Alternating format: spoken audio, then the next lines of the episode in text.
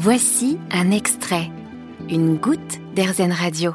Aujourd'hui sur RZN Radio, direction le chef-lieu de la Loire. Rendez-vous à Saint-Étienne dans un lieu atypique de restauration en plein cœur du quartier Manufacture, la fabuleuse cantine. Bonjour Eric Petrotto. Bonjour. Ah, vous êtes le fondateur de la fabuleuse cantine, un projet né en 2017, né d'un constat. Il y a trop de gaspillage alimentaire en France. Euh, Pour débuter, est-ce que vous pouvez nous dire combien ça représente ce gaspillage en France aujourd'hui? Ce gaspillage euh, alimentaire représente 20 tonnes par minute dans notre pays. Dans- alors attention, dans ces 20 tonnes, vous avez du transformé, du non transformé, du bio et du pas bio. et, et du coup, dans votre établissement, la fabuleuse cantine à- Saint-Étienne, vous luttez justement contre ce gaspillage alimentaire. Comment est-ce que vous vous y prenez? On s'y prend en s'insérant, si vous voulez, dans un écosystème de territoire, c'est-à-dire avec euh, tous ceux qui sont euh, et qui font le territoire euh, en termes de maraîchers, de magasins bio, d'éleveurs, de logisticiens, c'est-à-dire tous ceux qui livrent, si vous voulez, les légumes d'une coopérative vers des magasins ou voilà, etc. Donc on s'insère, on s'insère dans, dans tout cet écosystème et on vient traiter les invendus que eux peuvent avoir sur du bio et non transformé. Et donc, on rachète ces invendus à tous ces gens-là qui, en plus, euh, enfin, il y a une sorte de bienveillance qui, qui s'installe parce que d'un coup, euh,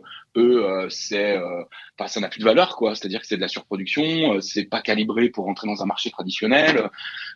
Ils sont, je pense, aussi effrayés que nous que de voir effectivement ce gâchis devant leurs yeux. Encore plus quand vous avez mis tout un savoir-faire autour euh, euh, d'une alimentation saine et durable. Donc euh, là, vous vous retrouvez avec de l'agriculture raisonnée, des produits de qualité et pour une raison de non-calibrage de la carotte, à devoir les jeter. Enfin, c'est terrible, quoi.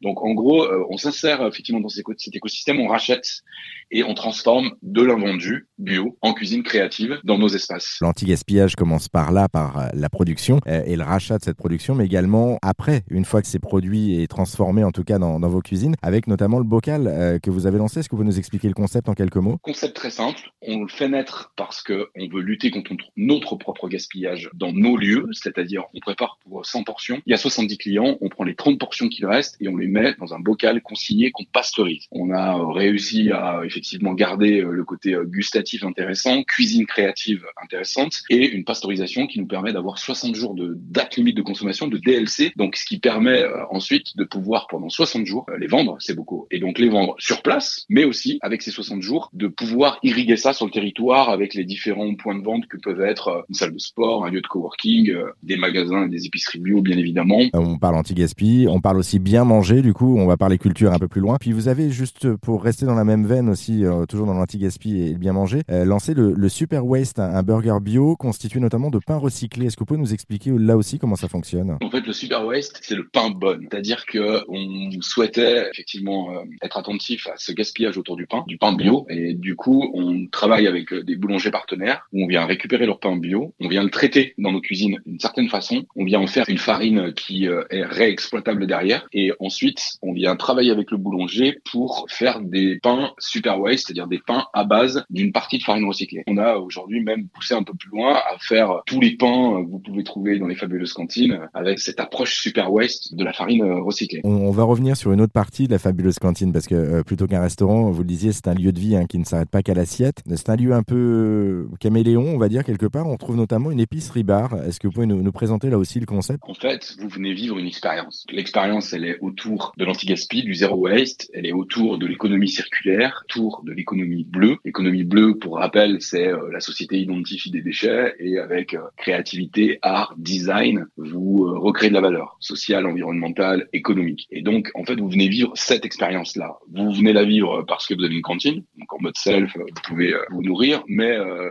euh, des parcours pédagogiques qui vont vous permettre de découvrir effectivement toute cette approche de zéro euh, waste avec des initiatives euh, qui peuvent être faites euh, sur le territoire mais même dans le monde entier avec ce même regard de transformation écologique. Et puis un épicerie bar parce que ça devient aussi un lieu de fête un lieu où vous pouvez prendre des bocaux à emporter un lieu où vous venez faire des ateliers de sensibilisation avec des enfants mais aussi des adultes un lieu que vous privatisez pour votre anniversaire ou pour un séminaire d'entreprise un lieu où vous venez vivre une expérience anti-gaspi vous ne trouverez pas pas voilà de boissons euh, dangereuses pour le corps, vous ne trouverez pas d'aliments qui d'un coup euh, vient avoir une approche euh, industrielle, vous ne trouverez qu'une sorte d'expérience autour de l'alimentation durable, du bio, de l'agriculture raisonnée, de l'anti-gaspi, du zéro waste, avec une, une approche locavore la, la, plus forte possible, c'est-à-dire qu'on travaille à 100% avec notre environnement. Et vous allez même encore plus loin parce que vous évoquiez un lieu aussi multiculturel, il y a des concerts qui se font, il y a des, des conférences, etc. Et aussi des actions sociales autour de la réinsertion. Euh, vous pouvez là aussi nous en dire un mot parce qu'il n'y a pas que le restaurant finalement, l'épicerie ou des choses comme ça. On parle aussi vraiment de projets de réinsertion et de, société.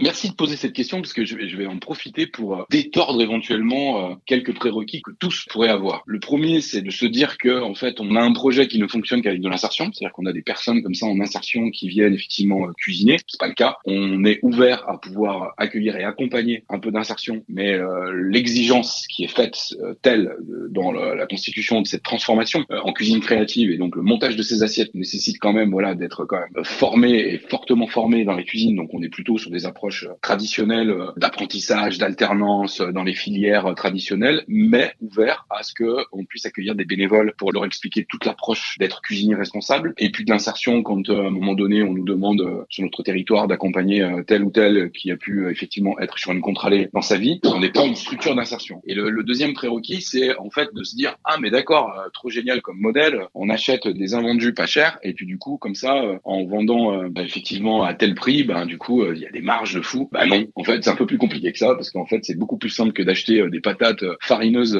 dégueulasses, pardonnez-moi l'expression, et pré-épluchées dans un univers industriel que de plutôt récupérer des carottes même rachetées un peu moins chères, complètement tordues et, et où d'un coup vous avez un travail du légume qui est complètement considérable et qui nécessite beaucoup plus de RH. Donc on jongle dans l'équation entre effectivement le fait d'avoir comme ça cette cuisine ouverte à de l'insertion quand euh, l'occasion est là, à un peu de bénévolat quand à un moment donné vous avez des gens qui ont envie euh, de mettre un peu d'énergie dans le projet parce que le projet le porte du sens pour eux, et puis euh, toute une filière qu'on agite autour du cuisinier responsable, les écoles d'hôtellerie, etc. Donc c'est l'approche qu'on a de cette transformation effectivement dans nos cuisines. Pour terminer, est-ce que vous pouvez dire un mot aussi des franchises qui voient le jour un peu partout dans le pays? Parce qu'il y en a, vous parliez de Lyon, il y en a également à Nantes, il y en a, je crois, à Bordeaux, si je dis pas de bêtises, et il y en a qui vont ouvrir à Paris. On a des villes qui sont encore en prospective. Pour vous parliez de Nantes, ça reste en prospective. C'est-à-dire, on a des discussions avancées, voilà, avec certains acteurs. Pour Bordeaux, c'est pareil. Paris, pareil. Euh, là, ce qui est euh, complètement, euh, on va dire, déployé, c'est plutôt ce qu'il y a autour de nous et La Rochelle. Donc, on a Saint-Etienne, La Rochelle, Lyon, Villeurbanne, et on est en train là d'avancer très fortement dans le Lot et à Roanne. Et ensuite, voilà, on discute pour Toulouse, on discute pour Bordeaux, on discute pour Paris, on discute pour Nantes. Ce qui est en train de se dessiner, c'est plutôt des succursales avec des partenaires sur un territoire donné où d'un coup on vient amener tout notre savoir-faire, l'accompagnement, euh, le fait de pouvoir effectivement agiter l'écosystème euh, dans un,